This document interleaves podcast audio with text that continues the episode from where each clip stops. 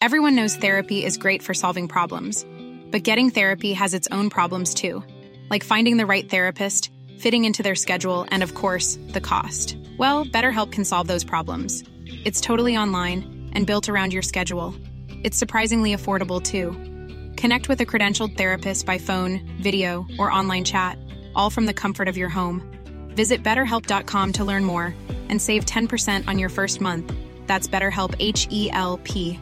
Burrow's furniture is built for the way you live.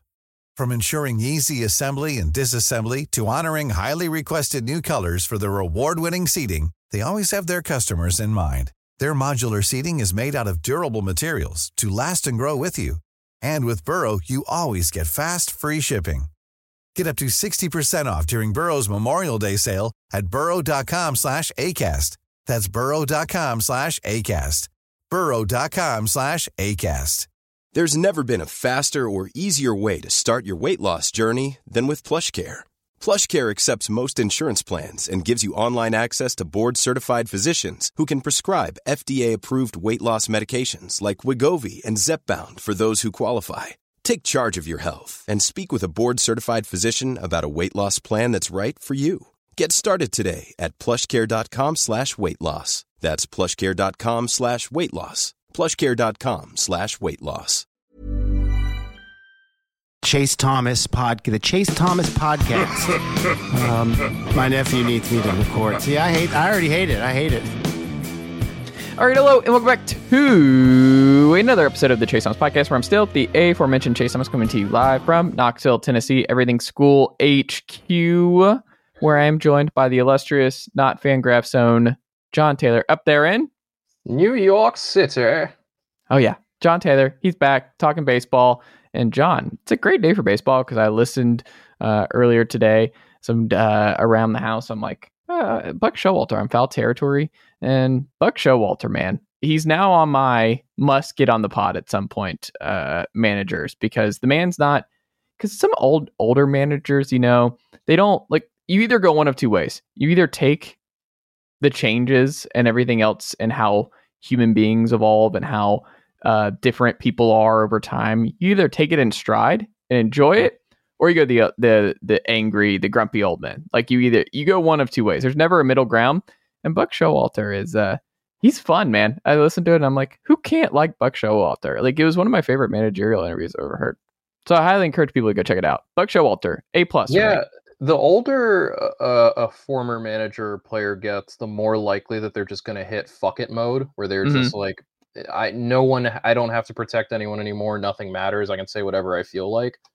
Um, the gold standard with this is retired Hall of Famers because no one can tell them shit about anything at all.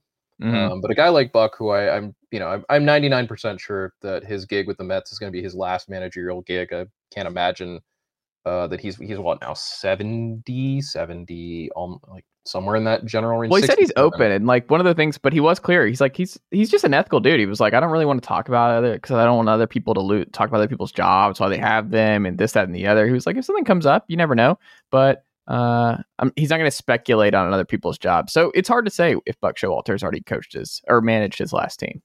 Yeah, I mean, I, I think the odds are probably pretty likely that you know he's Mm. 67. His time with the Mets obviously didn't go particularly well. I think he's kind of lost that, um, that kind of uh, what do you want to call it? That sheen of being like a, a guy to take over kind of a, a, a struggling crew, uh, given how Mhm. things played out with the Mets. You know, you never say never, but I think Bruce Bochy probably helps his case though, right? Yeah, I, I have to imagine that's true. Although Bochy at least is coming from a place of, hey, I won three World Series, whereas Buck's whole thing has forever been, I'm the guy you fire before you win a World Series.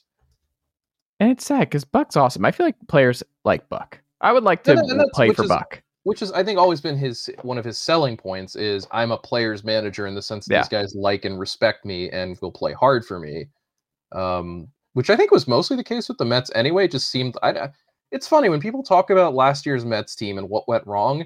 You know, I've read like half a dozen like in-depth reported pieces on like what happened to the 2023 Mets, and no Hmm. one can really seem to agree on any like one specific or tangible thing as to what happened.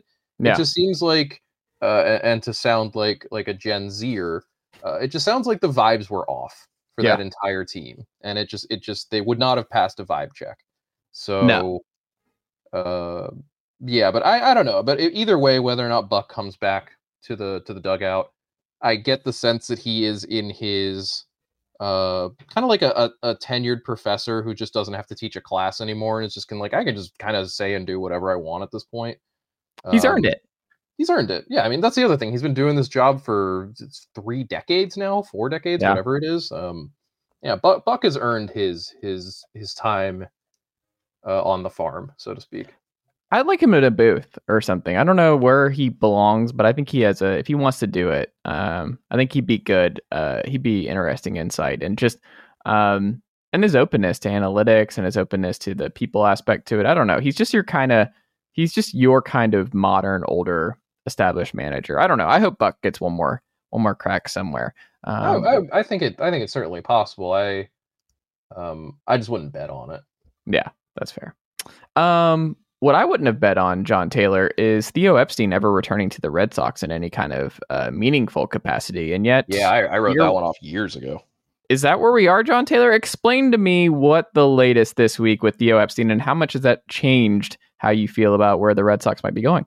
So it, it's hard to know exactly because these senior management advisor positions, whatever you want to call them, that it basically exists as a way to give, uh, in particular, retired older guys like Buck Showalter uh, a job and a place to be and a connection. They're always very vague in what exactly the responsibilities of these guys are.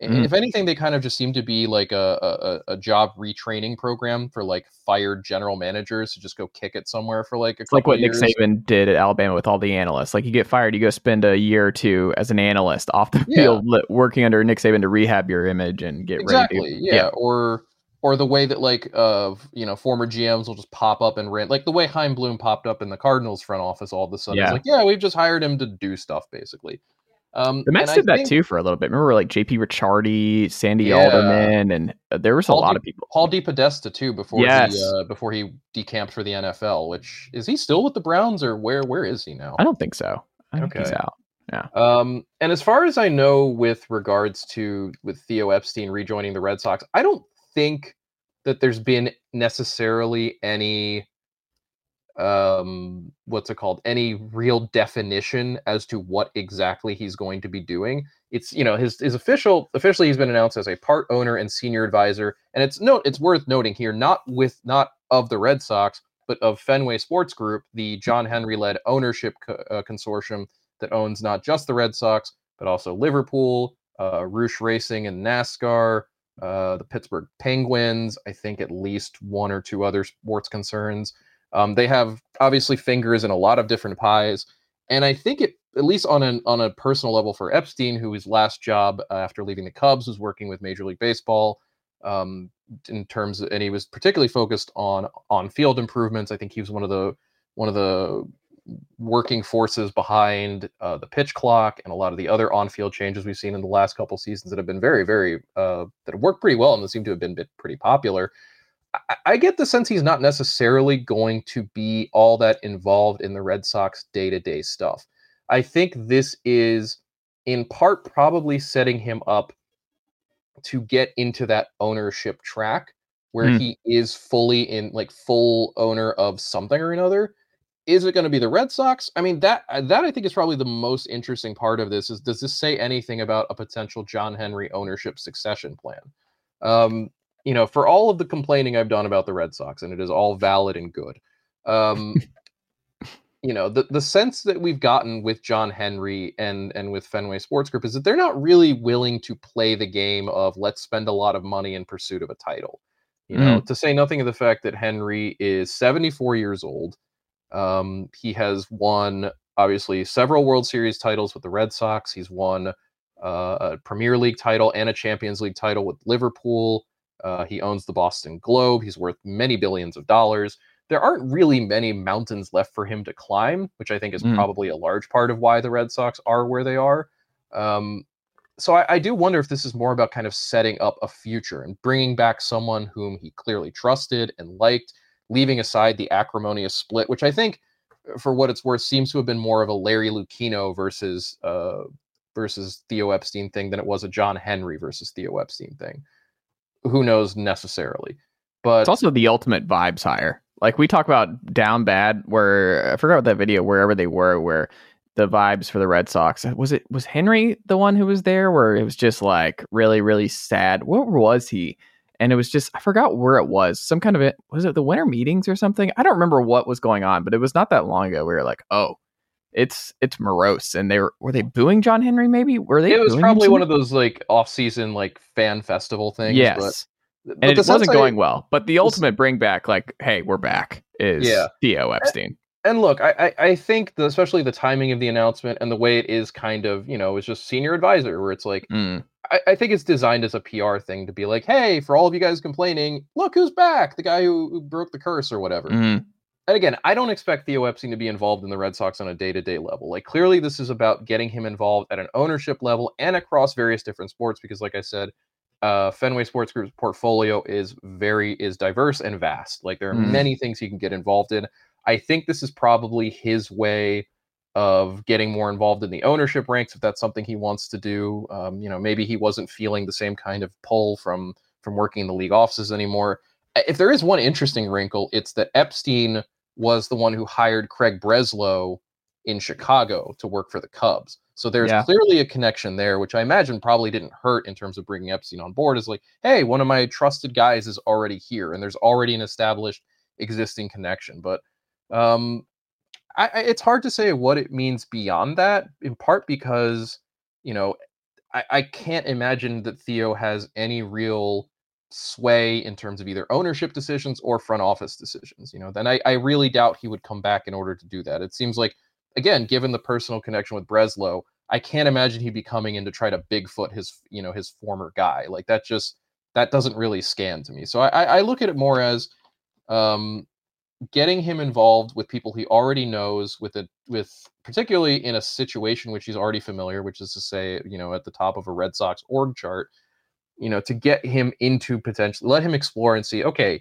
not just do i want to get involved more in the ownership ranks but also is it baseball? Is it hockey? Is it soccer? You know i think similar to the way billy beane kind of pivoted away from you know once he was no longer general manager of the of the a's pivoted more into I'm more interested in soccer or I'm just going to explore what other sports are interesting to me. Um, I, I, I wouldn't be surprised if that's kind of the way things end up going with Epstein, with Theo Epstein at FSG, kind of similar to where to how things have played out with Billy Beane in his kind of post Moneyball days. Either way, it can't hurt. Theo No, no, Epstein there's- joining there's no the fold downside. again. There's no downside at all. No, which is where you really want you want to be. So we'll see uh, what that ultimately means. But hey, when you get a PECOTA projection like the Red Sox got this week, the you got to do whatever you can. Hey. Fangraphs playoff odds are out too, and they Yeah. agree that the Red Sox are a team in the American League East. well, we'll get to that as well, and we'll compare Yeah, yeah. And Oh, boy. Fangraphs and uh, the playoff rankings um, on this very show because we're we're fans of both PECOTA and uh, Fangraphs on this show. Jon Yeah, Tayler, this, is, this is a BP and FG friendly podcast. absolutely, absolutely. Um, something I was thinking about this week, Jon, is like it's now official in terms of barring injury. Uh, the top three for the Los Angeles Dodgers is going to be Mookie Betts, Freddie Freeman, and Shohei Ohtani. Yeah, that rules extremely hard. Not for me when I have to play the Dodgers, uh, maybe multiple times, multiple series, multiple on multiple series. Um, as a, a, a Atlanta Braves fan here, Jon Tayler. Um, historically, where does that rank? When you just hear Prime Mookie, Prime Freddie, Prime Shohei, does that have a case and we'll see it play out like the greatest one, two, three we've ever seen? Because you think about it and you're like, that's three NL MVP favorites to Yeah, start it- off every game, and we'll hit. It is uh, it- it's it just is crazy to funny to actually say that out loud, right? it is kind of funny to think that those three probably are the like immediate like three uh Vegas favorites for winning Right. NL MVP odds, and that you have the last year's AL MVP winner, last year's NL MVP runner up, and I believe Freeman finished what fourth or fifth in the voting Somewhere in there, yeah. Mm-hmm. last year, something like that. It might have been third. I, I can't remember, but it, it- it's hard to say because like you know baseball history being as long and varied as it is, like you know I, I'm sure you and I could probably sit here for a good long while and come up with just terrifying trios. Um, yeah, it's because I think the easiest way in my head to go about it is okay, well, let's find how many times did they put future Hall of Famers together in a lineup. One that just jumps to mind to me is uh, the. I think what, what complicates it a little bit is that by this point, the you know these two guys were no longer necessarily at the peak of their powers, but the Biggio, Berkman, Bagwell days Mm. Um, in Houston. Although I, I, that's the thing. By that point, Biggio wasn't really a force anymore. His last really good season was 1998. Uh, Berkman's first season in Houston was, and I'm just looking it up now, was 1999. So they they overlapped for a little bit, but by the time Berkman turned into like a middle of the lineup force, Biggio was already kind of shifting down into his like more of a pesky slap hitter uh, type position than what he was. Similarly with Bagwell, you know that was uh, trending toward the end of his kind of more productive years. That that one just jumped out at me. Um, the 2009 Yankees, I think, you know, looking back, uh, just because I remember, I mean, anytime you have a lineup with A Rod in it, that that's kind of hard to beat. But Mm. you know, having uh, Jeter, Damon, Teixeira, A Rod, one, two, three, four in that season is just frightening to think about. Like OPS plus figures for those guys: Teixeira 141, Jeter 125, Damon 118, A Rod 138. That that's that's impressive. Those guys were top four in that lineup pretty much every single day. So that I think is is another really good option. Um, I I, I want to pull up StatHead to try to see, you know, what if you can find. Uh, let's see, it'd be most players on a team in a season matching criteria. So let's do it from there. Any to any, regular season, non pitcher. I'm sure for those folks who are listening, it must be very fun to listen to me narrate, um, to narrate a, a, a stat head search. But let's Mm. just do this. Let's start with OPS plus 120. Uh, uh, status filters. I don't know. We need to have a minimum playing time of some kind. Uh, minimum 500 plate appearances because that's the other thing that is really worth worth noting with the combo of Mookie, Freeman, and Shohei. Those three guys are guaranteed, pretty much guaranteed, given how steady they've been, how how good they've been at avoiding injury, with the exception of Ohtani as a pitcher. Those three guys are going to be in the lineup for 145 games apiece. You know, mm-hmm. you can you can take that to the bank. That is a really dependable trio right there. So you you know that's also important too is finding the guys who are in, in that in the lineup day in day out. Okay, I think in terms of the and this is so this is the stat head search. The team with the most players, regular players with an OPS plus over 120, the 1969 Cincinnati Reds. Johnny Bench, Alex Johnson, Lee May, Tony Perez, Pete Rose, and Bobby Tolan. Uh, there are five, no, six other teams that, that meet that criteria. The 1978 Brewers, the 1982 Angels, the 2003 Red Sox, led by Nomar, Bill Mueller, Trot Nixon, David Ortiz, Manny Ramirez, and Jason Varitek. I'm a little embarrassed that one didn't immediately come to mind, but whatever.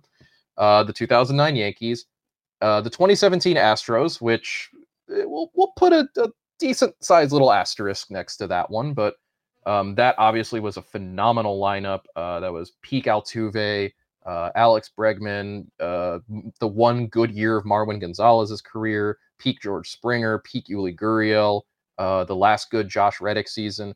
And then I would not have guessed this. The the last team in this group, the 2022 New York Mets, with Pete Alonso, Mark Canha, Francisco Lindor, Starling Marte, Jeff McNeil, and Brandon Nimmo. So it's actually pretty recent that we've had. I mean, those the last four teams I mentioned are all within the last 20 years. The Mets obviously is only two years ago, and that team had at the top of its lineup, if you look at their most used batting orders, which also I can't while I'm doing this, I can't say enough good things about baseball reference. It is such a cool just tool to be able to do this kind of stuff. Mm-hmm. Uh, that top three was Nimmo, Marte, and Lindor with Pete Alonso batting cleanup. That's a really good top four as well. Um, Mhm. So, you know, it, it's it's going to be up there though. I think that top three is probably going to be up there. I mean, if we if we want to restrict those even further, let's just have some more fun with this. Let's look up the 2023 Los Angeles Dodgers to see.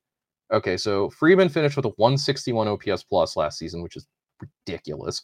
Mookie Mhm. Betts finished at 163, and Ohtani as a hitter finished at one 184. Jesus Christ, this guy's a mutant. All right, let's do this then. Let's get really let's get really silly. Adjusted OPS plus over 150. We'll even put a, a decent sized floor there. How many times has a lineup had three or more guys with an adjusted any number of guys with an adjusted OPS plus over 150. Let's wait for it. Do do do do do do do do do. Okay.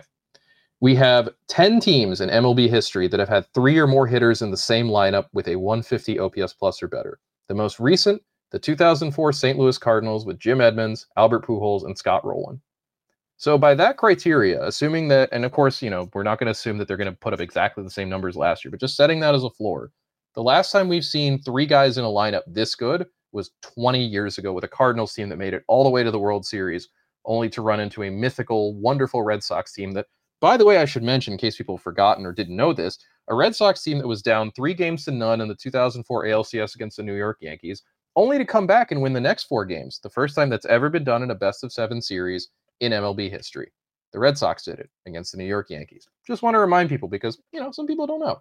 But it, it's a pretty narrow group. I mean, half of these teams played before 1900. Uh, six of these teams played before the first, before the Second World War the only post integration teams on this list the 1963 Giants with Orlando Cepeda, Willie Mays, and Willie McCovey. The 1964 mm. Twins with Bob Allison, Harmon Killebrew, and Tony Oliva. The 1996 Mariners with Ken Griffey Jr., Edgar Martinez, and A Rod. And as I just mentioned, the 2004 Cardinals with Edmonds, Pujols, and Rolen. Keep in mind of the names I've just mentioned uh, Cepeda, Mays, McCovey, Killebrew, Oliva, Griffey, Martinez, A Rod, Pujols, or Rolen. That's nine Hall of Famers plus Pujols, who will be 10 whenever when when his time on the ballot comes up. It, it's really, really rare to get that much like just star power in a lineup at the same time.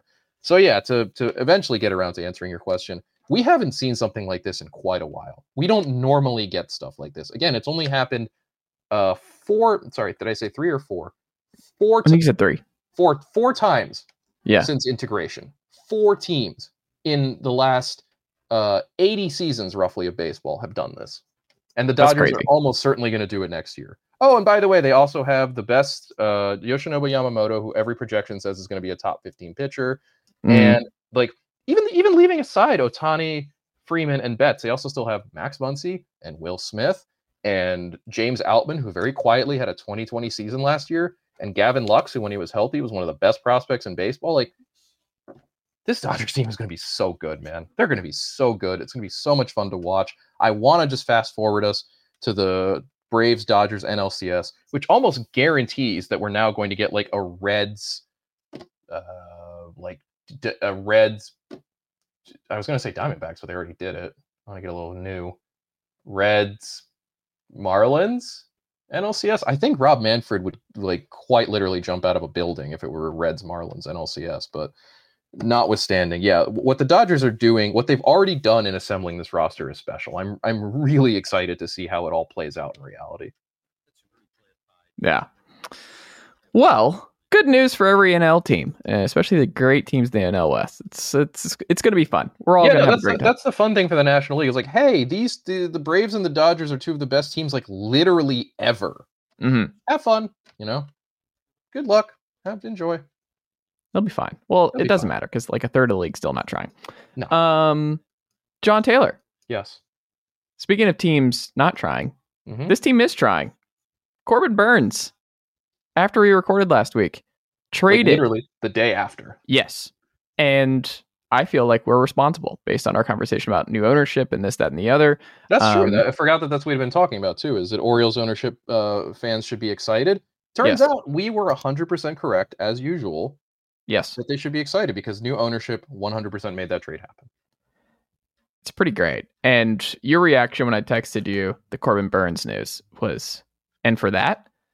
So break down, Jon Tayler, what this trade means for Baltimore and uh, what this says about Milwaukee and their new era that they are ushering in here. Yeah, so it, it's it's easy to the Baltimore side. I think is the easier one because it's pretty straightforward. The Orioles get a projected top 15 starter in the majors, which is, and we've talked about it uh, more times than I can count. The thing they needed more than anything else this offseason was to get a number one starter, not just not just a guy who can give you 180 plus innings in the regular season of above average baseball, but a guy who you can send out in game one of a playoff series and know, not just feel, but know we have this because this is our guy. This is our dude. And I'm not saying, you know, Corbin Burnes is not automatic by any sense, but again, this is this is someone who, when all the projection systems do uh, do run their run their stuff, and I think you know I, will just go straight to prospectus since uh, since PECOTA is out now. You know, you look up you look up Corbin Burnes or Corbin Burnes is his projections. You know, you're gonna get a guy who is going to finish somewhere in that top 15 or 20 of starters overall, something the Orioles did not have, and that's even with very optimistic feelings about Kyle Bradish and the fact that uh, Grayson Rodriguez is still one of the more talented young pitchers in baseball, but you didn't have that kind of guaranteed excellence or that body of work that you feel more comfortable out to say nothing of, you know, now you're also less worried about the Orioles pitching depth because you do have Burnes and everyone moves down a step. Now you're not necessarily relying on Cole Irvin having to give you 30 starts in a season. You know, now you're not necessarily relying on Dean Kremer having to be better than league average, you know, which is something that um, is not necessarily a, a guarantee. Um, oh, am I not logged into Baseball Prospectus? I'm not logged into anything. This is so irritating. I wasn't logged into Baseball Reference. I'm not in, logged into Baseball Prospectus. Pets' heads are falling off. It's a, it's an absolute disaster over here. But with like like I said, with Burnes, it's pretty straightforward for the Orioles. Number one starter, which is what they needed, what they didn't spend money on in this offseason. Here, here are the PECOTA projections for mm. those who are curious. 29 starts, 175 innings, 193 strikeouts, a 329 ERA, a 358 FIP, an 80 DRA minus. And for those who don't know what DRA is, it's deserved run average. It's Baseball Prospectus's proprietary uh, deserved. They have it for offense too. Deserved runs created. Uh, DRA minus of 80 works the same way, I think, as ERA minus. The lower the figure is, the better. 80 is very good, obviously. Three and a half wins ab- or wins above replacement player. That's phenomenal. Again, that is a top 15 starter in the majors. That's something the Orioles desperately needed. I think it pretty much cements them, despite what the projections are saying currently, in my mind, as the best team in the American League East. On the other side of things for Milwaukee, I don't think you and I are necessarily surprised that Milwaukee did this there had been a lot of smoke this offseason that, that Burnes was going to get traded. I think it was more or less um, a, a given, particularly with how poorly things played out with his arbitration hearing, not this offseason, but the offseason prior, where it became abundantly clear that Milwaukee had no real intention of paying him his worth either over the course of a full season or going forward.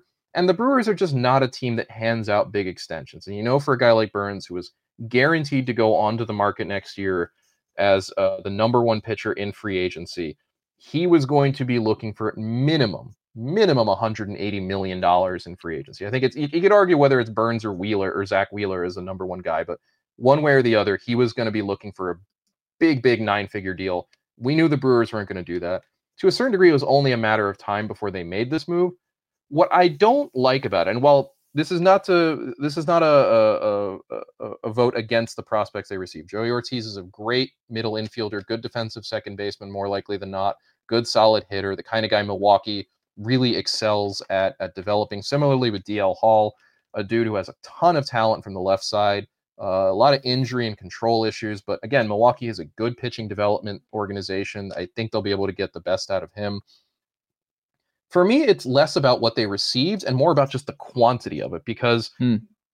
or not even so much the quantity, about what it says going forward in terms of this is a, a Brewers team that even though they had felt like it taken a step back this offseason in some to mm-hmm. some degree, still was very much in that race for the NL Central, but not in a way where it's like, you know, this is not a team like Houston, for example, or, or, or to give a better example, I think the Dodgers, um, or even the Braves, where you feel really confident being like, yeah, they're going to win that division by like five plus games. They've got yeah. some margin for error.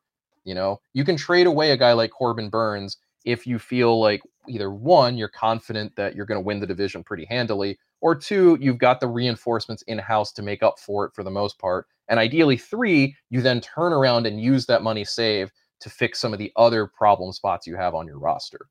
But mm-hmm. with the Brewers, they don't have that margin for error. The NL Central is almost certainly going to come down to one or two wins separating the first place from second place, if not third place too. And as we saw last year, it's going to get take a minimum of like 84 wins to to make it into the wild card spot uh, in the National League or something along those lines. Both PECOTA standings and Fangraph standings have the Brewers, I think, right around that 80 to 83 win uh, uh, territory. That's the that's a real danger zone for them. That is basically the borderline of the playoffs. And you know, losing Burnes takes them from being, I think, a comfortably uh, a comfortable NL Central contender to one where they've really put themselves at risk that a better than expected year from Cincinnati or a better than expected year from St. Louis or a better than expected year from the Cubs immediately puts them at a disadvantage, especially because they don't have a guy right now beyond Freddie Peralta ready to step up and take that spot Burnes had in that rotation. I, I again, I like DL Hall, but that's not going to be DL Hall. You know, on top mm. of already losing Brandon Woodruff to an injury that cost him, that's going to cost him the entirety of this coming season and that ended his Brewers career. You know, it, it the Brewers have put themselves in a scary place here. I think, yeah. and I can un- again, I can understand it from the financial perspective of Burnes is walking at the end of the season. We're not going to get anything back for him except for a, a, compensation pick when we make him a qualifying offer and he rejects it. You know, but at the same time, this deal I think would have been there mid-season. You know, I, I what I don't really understand is the is the decision to do it now. Jordan Montgomery got more or less the same return. Not the same return in terms of position player or in terms of the positions played, but in terms of the overall value of what you got back as a as a mid-season deal. And with all due respect to Jordan Montgomery, Jordan Montgomery ain't Corbin Burnes. Again, Corbin Burnes is a number one starter, one of the 15 best in baseball. It really feels like there should not have been a rush to move him. And if there was, why aren't you getting back more than an infielder and a back of the rotation arm when you have holes on this team that need to be filled? And look, some of that money, it seems like Milwaukee's already using it. You know, they spent they just signed Gary Sanchez today uh, to be either William Contreras' backup or to be a guy who frees Contreras up to play to be a DH more often than not, or for Sanchez to be a DH more often than not. We'll see. Obviously, there are some pieces to be moved around there. But it's really at this point in the offseason, unless the Brewers are going to turn around and give $200 million to Blake Snell, which uh, that's not going to happen, it's not going to be possible for them to make up what they're losing in Burnes. And what they've lost in Burnes may very well be the difference between winning the division or even making the playoffs and nothing at all. And I think when you're when you're in a position like Milwaukee's is, where every single not only is every single win super vital, but because of your financial restrictions, you don't have that ability to do like the Dodgers and just build a super team and put yourself in a position where you're now a World Series favorite. You have to take advantage of every opportunity you've got. And I think moving Burnes, again, I understand it from a financial future perspective, but it pretty much cuts the cuts them off at the knees in terms of being a real World Series contender. And look, I, I don't know that the Brewers were. I'm Sandra, and I'm just the professional your small business was looking for. But you didn't hire me because you didn't use LinkedIn jobs. LinkedIn has professionals you can't find anywhere else, including those who aren't actively looking for a new job, but might be open to the perfect role, like me. In a given month, over 70% of LinkedIn users don't visit other leading job sites. So if you're not looking on LinkedIn, you'll miss out on great candidates like Sandra. Start hiring professionals like a professional. Post your free job on linkedin.com/people today. Burrow's furniture is built for the way you live. From ensuring easy assembly and disassembly to honoring highly requested new colors for their award-winning seating, they always have their customers in mind. Their modular seating is made out of durable materials to last and grow with you. And with Burrow, you always get fast, free shipping. Get up to 60% off during Burrow's Memorial Day sale at burrow.com slash ACAST. That's burrow.com slash ACAST. burrow.com slash ACAST. Going to be a real World Series contender with Corbin Burnes. I don't know if they even would have been the NL Central favorite with Corbin Burnes, but it does put them at a significant disadvantage going forward that I don't know how they plan on addressing that beyond hoping that some of the guys they already have in their system, be it uh, you know, be it now DL Hall or or someone like to just need to pull up their depth chart really quick because I don't know if I don't know the entire Brewers rotation off the top of my head. Uh, yeah. or or maybe you know maybe it's someone uh, further down currently in their system like uh, like an Aaron Ashby or or you know one of their better prospects like a Jacob Misiorowski, you know, or, or Robert Gasser. Like maybe you know that that's the hope is that one of these guys can can kind of take that step up and be you know 70% of Burnes for 10% of the price. But that's a really risky strategy for an already small market team like Milwaukee is. So I I get it for them. I really don't like it for the Brewers. I, I just do not like that deal for the Brewers. Again, in particular because I think this deal would have been there in July. And I think they would have had that opportunity to with a lot more desperate teams in the mix, as opposed to during the offseason when you st- when especially when you still have Blake Snell sitting out there ready for anyone to sign. Um, you, when I think in July you might have had more of an opportunity to catch a team at a desperate moment and say, hey, We got a number one starter right here. To say nothing of, well, th- uh, also at that point, you're halfway through the season. Maybe you're in a position to buy if you're the Brewers and supplement Yeah. what you got. But you know, I think now they just put themselves in a position where they have to play catch up, and I, I, I just don't like that for them. I just I think the Brewers are they're like doing one of the they're doing the sad teardown where they're just gonna do a little bit at a time to like I- let people know that like we're not we're not trying to be like the Royals or we're not just go the A's. We're not gonna Yeah. do something egregious. We're not gonna really rip this down to the studs, but we're gonna just casually make this really annoyingly 75 to 80 win team for the next three to five years. And I think it's a conscious decision, and I think it also, eh, you know, if you're wondering why Craig Counsell left for Chicago beyond the fact that the Cubs offered him a truck full of money, and why David Stearns would leave for the Mets beyond the Mets offering him a truckload of money, I think is probably the understanding that ownership was not going to spend the requisite amount of money necessary to keep this core together. And I think there's probably an understanding on Milwaukee's part that this this particular era of the Brewers, the Corbin Burnes, Christian Yelich, Brandon Woodruff uh, core, is Mm. over, and the transition now begins to a team led by Jackson Chourio. Um, and I, I think I can understand why. Again, this is not a team that makes big long-term signings. that has necessarily the financial flexibility, or at least so we so we are told that Mark Attanasio, the owner of the Brewers, is not a big spender by any stretch of the imagination.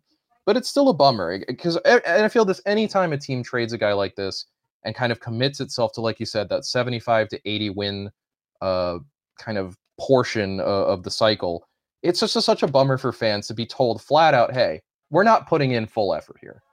You know, if we get lucky and everything breaks right, you know, we might make the playoffs, and in the process, we're going to save some money for the for the organization going forward. But my, my take is a, my take is always as a fan, you should not care one iota about how much money your owner spends on building a roster. You should want them maxing out their their their figurative credit card, if not the literal one. Like, you know, you only have so many chances to win in this league. And when you already have a core as good as Milwaukee's is, and it's it's a good core, it's not a great core, but it's a good one. I, I, struggle to understand why you would want to again cut cut it off at the knees and ri- and rob yourself of that opportunity unless everything goes not as everything goes exactly right for you, but also everything has to go particularly wrong for everyone else in the NL Central. Because again, this is going to be a it's a bad division, but it's going to be a tight one. You know, there's no there's no runaway favorite here. There's no team that's that's projected to finish anything better than 85 wins. Um, it, it it's just it's a shame to me. It's a shame the way some teams treat their fan base that way in terms of just kind of being very cynical about, eh, we're not going to win, so why spend the money? You know, It's not great. it's not great. I would be very like the Brewers. I just feel like still to me are like they're in that worst case scenario as a fan because you know you're not gonna bottom out and at least try to like revitalize and get this thing going. Now you're just like your manager just got stolen. Your cat, you're just gradually trading away your best piece, pieces. Like we'll see what Christian Yelich eventually gets moved for and guys like that. But um, I don't know. You're in a division that half the teams don't try in a given year. It's just going to be kind of depressing. I- I'm sorry, Milwaukee fans. I wish I had a more optimistic view of where things are headed over the next couple years, but just everything about this screams quiet, quiet teardown, and uh, not bad Yeah, I- enough to get those number one, number two overall picks to I really change things. I don't think it's necessarily a teardown. If it is, it's one of those kind of skinny rebuilds where it's like we're still going to contend, we're just not going to spend much money. I mean, they're not going to contend. They're not contending. This is not a contending roster, right? Like you don't think this is a team that can win the NL. I think I think they can definitely win the NL Central, but win the net win Mhm. the pennant? No, no. I, Yeah. I'd put the Brewers' odds of that at roughly like two percent. I mean, if you look over going over to Fangraphs, uh, newly released 2024 playoff odds, they Mhm. have, and this these are odds all obviously calculated uh, post Burnes trade. They have the Brewers 33% to uh, make the playoffs and 1.1% to win the World Series. So, Mm. yeah, I, which to to give some context is roughly the same odds that the, the Padres have. You know, and no one is going to go, or the, similarly the Mets or the Marlins, and no one is going to go into this season being like, you know, who I really like to win the World Series, the New York Mets. Well, maybe some Mets fans, but It's maybe actually probably not even the Mets fans. They've probably all given up by now. um well, uh, we'll see. Um Jon, the Royals gave Speaking Bobby Witt Jr. the biggest contract in franchise history, beating yeah, by out a which factor of like five. They they never signed anyone to a hundred million dollar deal before, and they gave Bobby Witt like almost three hundred million dollars. Which is crazy. And then I realized because I was like, oh, who's the highest before this? Oh, Salvador Perez. and I was like, oh, this is relatively like the Royals really just don't spend money. You just see it and you're like, wait, Salvador no. Perez, and no shots against Salvador, great all time catcher for them. The fact Yeah, that he's the all time, Not Uh, not just- since uh, not since the halcyon days of Ewing Kauffman owning the team have the Royals really been spenders, and those days ended roughly three decades ago. So Yeah. but he quietly really, really performed well. I think because the Royals are bad and they're just one of those teams to me where if you're just elite on a team like Kansas City, just so much of the country has no idea it's happening. it's- and I it's feel like Carlos he, Beltran syndrome. yes, and he's a superstar. Like you go through his stats, I didn't realize just how good they were last year. Um, what does this mean for Casey? Because I think it's interesting in terms of. I think I texted you this too, Jon. Who do you think spent the most money and uh, is has the highest payroll uh, in 2024 in the AL Central? It's the Kansas City Royals. It's the Kansas City Royals. So they lock up Bobby Witt Jr. Great pick, great development. He's a huge win for them. Um, and then they sign some guys to fill out this roster. They have signed. They have definitely signed. They're this Royals roster. The guys they have signed this offseason are going to be very much a part of any 2020. Remember some guys. Oh, uh, yeah. grouping. And then there's like two things, two schools of thought here, right? Um, it's hard to like separate these if you're a fan or if you're just uh you're like us and we're just analyzing what the Royals are up to here. They want a new stadium. Uh, the sta- the Royals want a new stadium, and they would like the public to fund uh, a lot of said new stadium Yes. to get some some interest, some fan interest, and some public support. The team needs to be better than what we've seen the last couple of years. Very much so. So the Royals are spending money again. The problem is you look at PECOTA and Fangraphs and you're like, they're going to have the highest payroll in the AL Central, and the wins aren't really coming here. So I don't know what to make. If this, uh, like, do you look at these moves as still sound? And like, even if you remove the stadium aspect to this, like, does this still look like a quality, smart offseason and how they should have operated this year? Yeah, I, I look. I I think you're right that, that this is not a Royals team that's going to contend. You know, again, going back to the the at least just because I'm already here, the the Fangraphs uh, 2024 playoff odds. They've got the Royals projected to go 75 and 87. That's a 10.8% chance of making the postseason, which, eh, granted, that's not nothing. On the other hand, it's the third lowest odds in the entirety of the AL. The only teams with with worse odds to make the postseason are the White Sox and the A's, both of whom have effectively stopped trying. Um, the A's have literally stopped trying, and the White Sox just. eh, I mean, the, the, only by the grace of the White Sox, more likely than not, will the Tiger, will the Royals uh, avoid finishing in, in last place. Mhm. However, I think what's really important about this Royals offseason is the understanding from last year that you have to have a higher floor because that Royals team last year was an abject disaster. Again, they they won, they lost 106 games. They Mm. were awful. And not just awful, but unwatchable. So I think, and I, I do think the stadium does really play a big part in this in terms of when you add guys like Hunter Renfroe and Michael Wacha and Seth Lugo and three-time World Series champion Will Smith, which is just never going to stop being funny to me. Mhm. You're not doing it because you're under the expectation that those guys are suddenly going to change this from a hundred loss team to a 90 win team. That that that's not going to happen. But you are doing it with the expectation that you're going to go from 100 losses to like 90 to maybe even 85 to who knows maybe you get lucky the rest and you take advantage of the fact that this is a weak division where you know the guardians aren't really trying where the tigers are kind of caught in between um, after the kind of failure of their last rebuild attempt where the white sox have just flat out given up and Yeah. you think to yourself hey we're probably not going to beat the twins.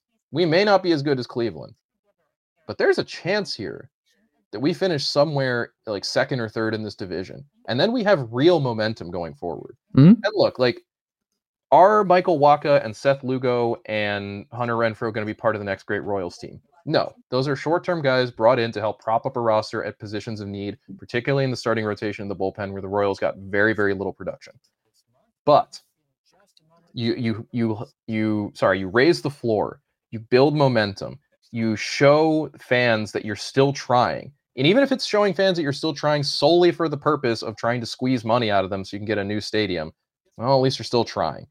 And Mhm.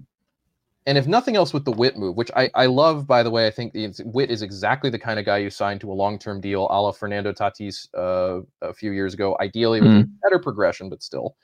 Um, you show them too that we're not just building to be better now, we're building to be better in the future because that's what Witt's Yeah. all about.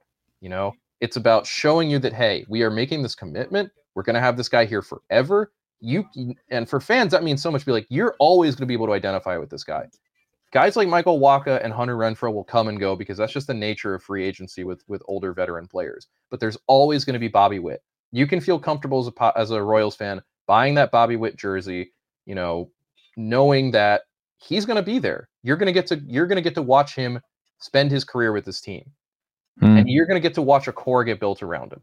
But I, I think this is where the real issue for the Royals crops up, though, is right now that core is Bobby Witt Jr. and Cole Ragans and Vinnie Pasquantino, and then nothing else. Yeah. This is a team hyper deficient on young talent. They have and that's what uh, they should have been theoretically building the last five this- plus years. This is the extreme problem with the last few years for the Royals is that they failed utterly, with the exception Yeah. of Wit. Witt, and to be to, well, not to take away too much from the Royals, but Witt was as like easy. That's a layup. That guy was the Yeah. number two overall pick. Was one of the was arguably the best high school player in the country the year he got drafted, and it's the son of an ex major leaguer. That is Yeah. as easy as it gets in terms of player development. in particular, it's the pitching where they failed so badly.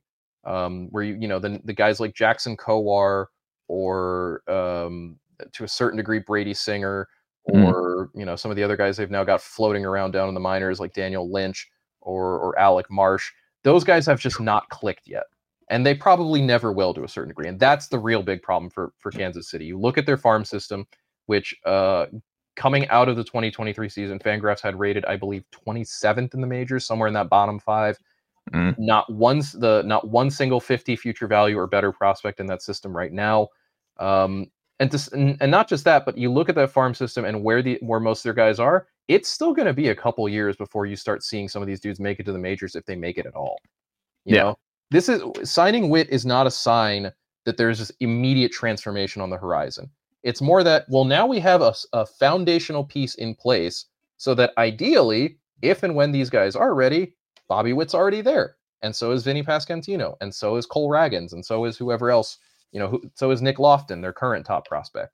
But I mean, I, I- don't want to sugarcoat it for Royals fans. It's it's still going to be a rough season. You know, Yeah. maybe maybe, and that's the thing. I think the best case scenario for this Royals team is something like a 500 record, and that would be an astonishing development. Does that win the AL Central? That's the sad thing is it could, but you know, it's I think more likely than not is, and I, I feel like I'm in line with what Fangraphs says is like 75 wins. That's a big step up from last year. That's that's actually close to competency. But it doesn't nec- it doesn't really matter what happens this year unless you can couple it with significant forward development and advancement in the minor leagues with your prospects and a really good draft on top of that. That's what the Royals I just don't know if I'm going to bet on that. No, and I don't want to bet on it either because aside from Ragans and Witt, and again, Witt was kind of a layup.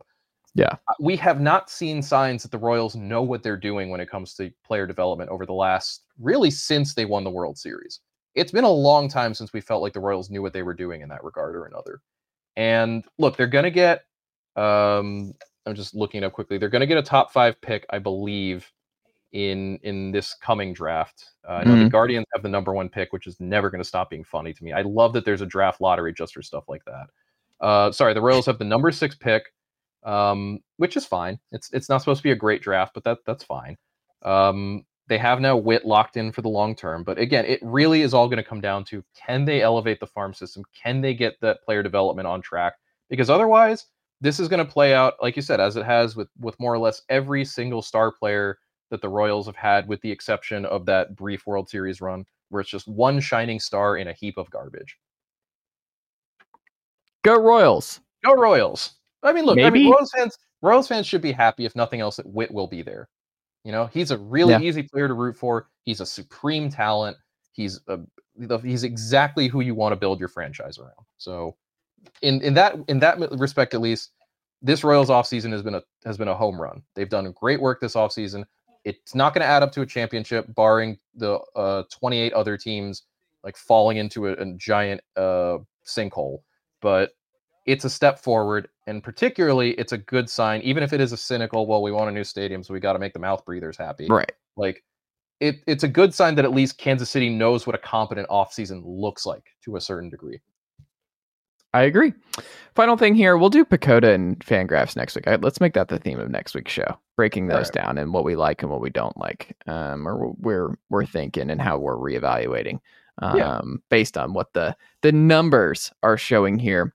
Um, Jose Altuve is we. It's funny things we talk about in this pod, and then we're like, it's either going to be uh, Tucker or um, Bregman or Altuve. Who's going to be the final one? And we wondered for years, right? Like who is going to be the one final? The Astros were going to do it for somebody, like somebody yeah. was going to get the Astro for well, life was, tag. It was set up so perfectly because both Altuve and Bregman were set to be free agents at the end of the offseason. Yeah. It is, it was going to be that that hard choice for Houston of well, which one do we keep? Because we're probably not going to be able to keep both. Yep and they kept Altuve, and that's what we predicted it. last week. So Altuve officially an Astro for life, Jon Tayler. Yeah, barring something weird, and I think it's it's the right decision for both. I think in that for Jose Altuve means more to Houston, and thus is worth more to Houston than he would be to any other team in baseball. Yeah, and you know you can look at it from a st- from a standpoint of he's 35 years old. Um, he's no longer particularly good. He was never really a good defensive second baseman. That just that continues to trend downward. You know, why are you giving this guy a five-year, hundred million dollar plus deal for what will almost certainly be the worst years of his career? And I think the answer is, and what, what I find so surprising that they've done this, particularly because Houston is has a Belichick Patriots level degree of like unsentimentality when it comes to, you know, to handing out contracts like this, is because it's worth it to them.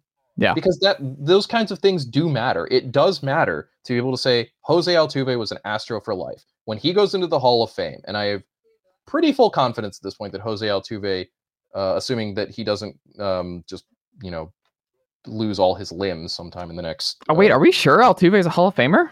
It's a it's a it's a bigger debate. I think if nothing else, writers has, are going to hold a lot of stuff. I suspect. Well, I, those Astros. What I'm curious about, and I think we'll see that. What we'll see is how it's played out with Carlos Beltran and whether or not mm. Beltran, by virtue of being the first guy from that group to face that the writer's wrath, essentially ends up soaking up a lot of that mm. damage mm. and leaving it clearer for a guy like Altuve, who it's also worth noting, you know, very less conclusively connected for sure than either Beltran or Alex Cora, or even to a certain degree Alex Bregman. But doesn't he um, feel like I mean the memes and everything else with him covering his shirt, his jersey, this, that, and the other? Like I just feel like he's uh, fair or not, kind of the face. I, I, I think to a certain degree you're right, but I also think that by the time he retires, which let's assume he runs out the course of yeah. this deal, we're talking about ten years from now is when guys are sure. is when writers are going to be start debating those questions. And let's be and, perfectly clear, it's not like a performance enhancing thing. It's just a that, like, and we'll never know for sure what all like that will never be completely known. But we're just saying, like, we're just speculating as to whether or not Altuve will the narrative will work for Altuve because narratives matter uh, narratives for guys getting into I, the Hall of Fame, and I just don't know what the narrative. And like you said, we don't know what it's going to be like and what the temperature for those Astros guys are going to be like ten years from now. I mean, I will say that I, I do think there will be guys who are just, or writers or voters who are just dead set on being like, no, he won't get in for me because he was involved in this thing. We never, we don't know how much, but I mean, not knowing how much didn't stop anyone from making guesses on steroid and PED yeah. stuff with guys who were conclusively not connected to it, like Jeff Bagwell or, or Mike Piazza. You know, it's not going to stop writers from and voters from doing that without Altuve. But I do think the shape of his career so far, the likelihood that he gets to, to 3,000 hits. I mean, you, you look at where he's at career wise now. Um, over the course of the last this is this is going to be his 14th season in the majors, which is insane for a guy with his particular build. He's over 2,000 hits now.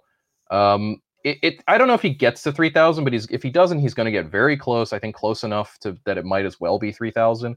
Um, to say nothing of, I think his particular, especially when it comes to being him as a hitter, I think with his ability to control the strike zone, with his phenomenal bat control, some of the best in the majors, there's a prospect there. This isn't a guy who relies on his speed or hyper athleticism necessarily. This is a dude who I think can age relatively well. Um, I think there's a good chance. I think he's at the very least in the conversation as a Hall of Famer. Again, we'll see how the next five years play out. But with regards to Houston, too, I think they also understood that it wasn't going to cost them terribly much to do this. Because the other side of this is what would it cost to extend Alex Bregman?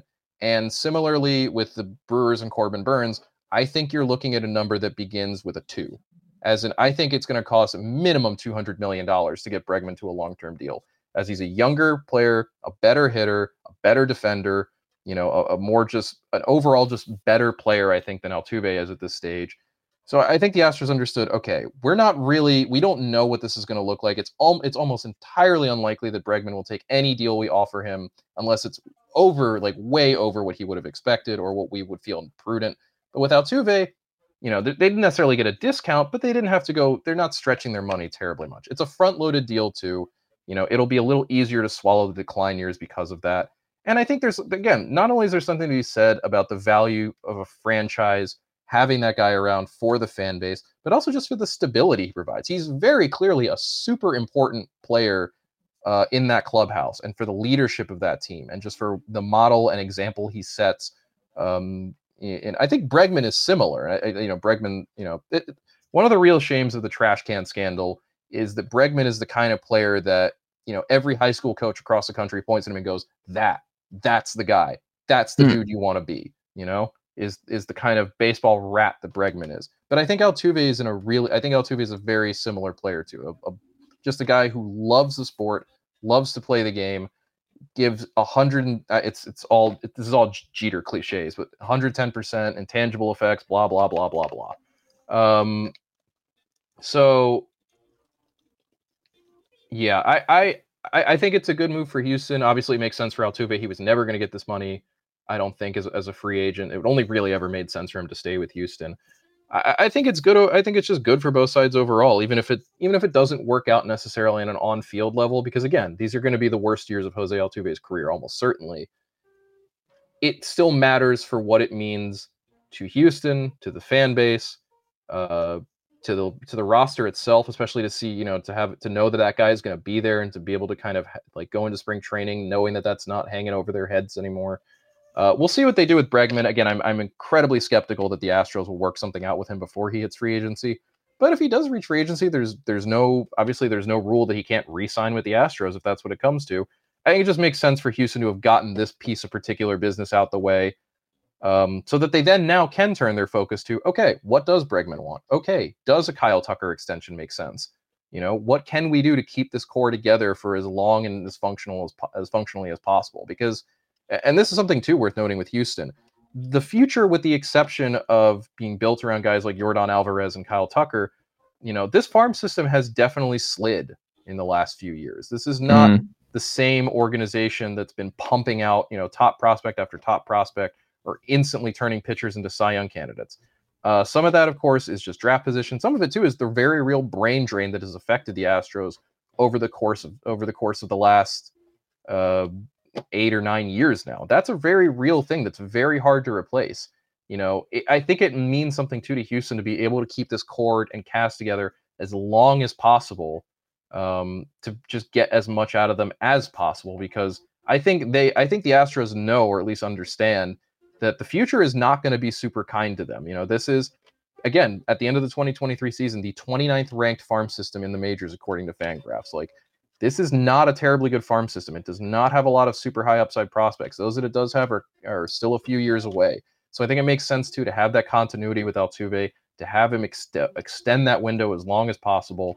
Um, so I, I, I like it for Houston, even if even if the money part of it does, even if the numbers attached to it do feel a little like, how did he get that much?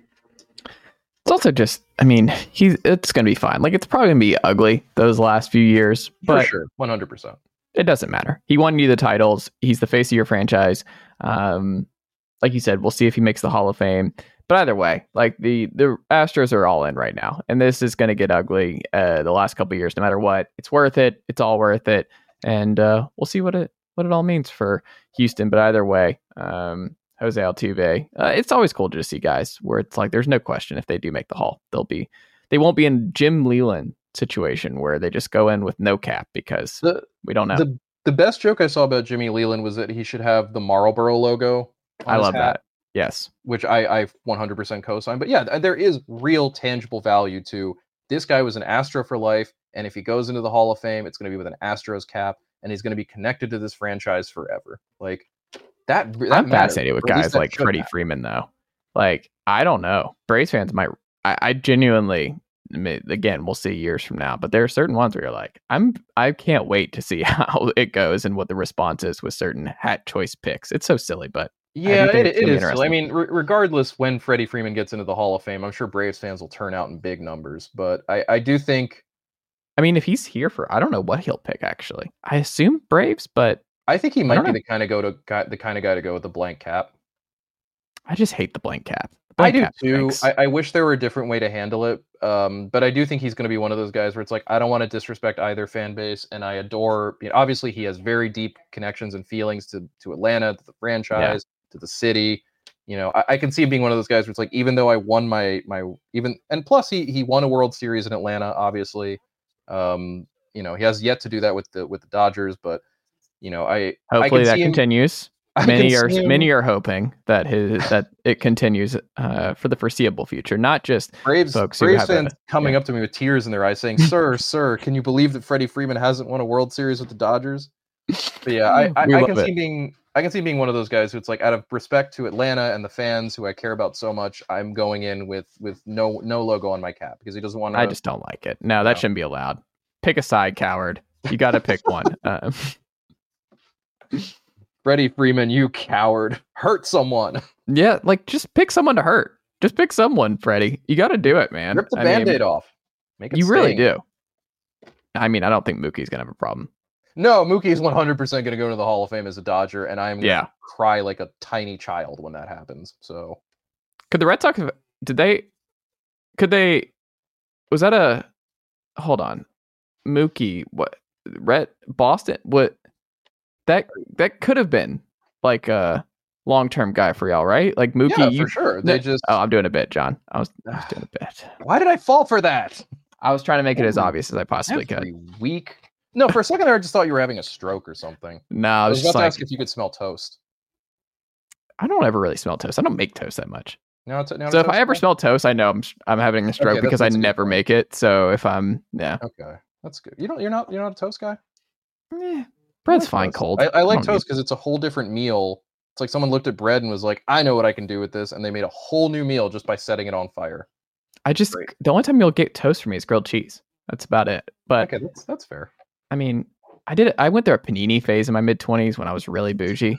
Like I, Panini face. We all we all have one. We all have our panini face. my panini maker was so fucking disgusting in my mid twenties because you're supposed to clean it all the time, and I'm just like, oh, I'll get to it. Oh yeah, And no, having having a panini press is a terrible investment because, like you said, you're just scraping melted cheese Yeah, um off of that thing constantly. I mean, just who knows what I inhabited uh, from using that for a long period of time with no thorough deep cleans uh, ever really uh, partaken there. But I look, whomst among us hasn't gone through their panini press phase here in their mid twenties? Um, Jon Tayler, uh, thank you as always, my friend. More Major League Baseball next week on this show, and I'm excited to see which team does something else major. Uh, who's your prediction? Uh, which team does something right after we get done recording? Someone has to I'm gonna say Blake. Cubs. I, I say the Giants with Blake Snell because I think Mm. if they go if they go into spring training with things as they currently are, I think that fan base is going to check out completely. Because boy, know. things are not good there. Things are really not good in San Francisco. I mean, shout out to Grant Brisbee. Keep taking pictures of San Francisco and why it's a good place to live, and maybe you, you can turn the narrative around. Blake Snell and be like, don't you don't you like don't don't you like Vietnamese food? Don't you like the odd sea lions? Don't look at the sea lions; they're nice. They're cool. Yeah, hang out at Fisherman's Wharf uh, with that dude who would hide in the bushes and scare people when they walk by. Maybe the Giants not should sign him. I, I don't know. There you go. Uh, Jon Tayler, always a pleasure, and I'll talk to you next week. Sounds good.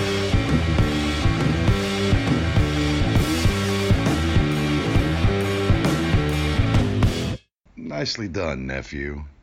Chase Thomas Podcast. Hell yeah.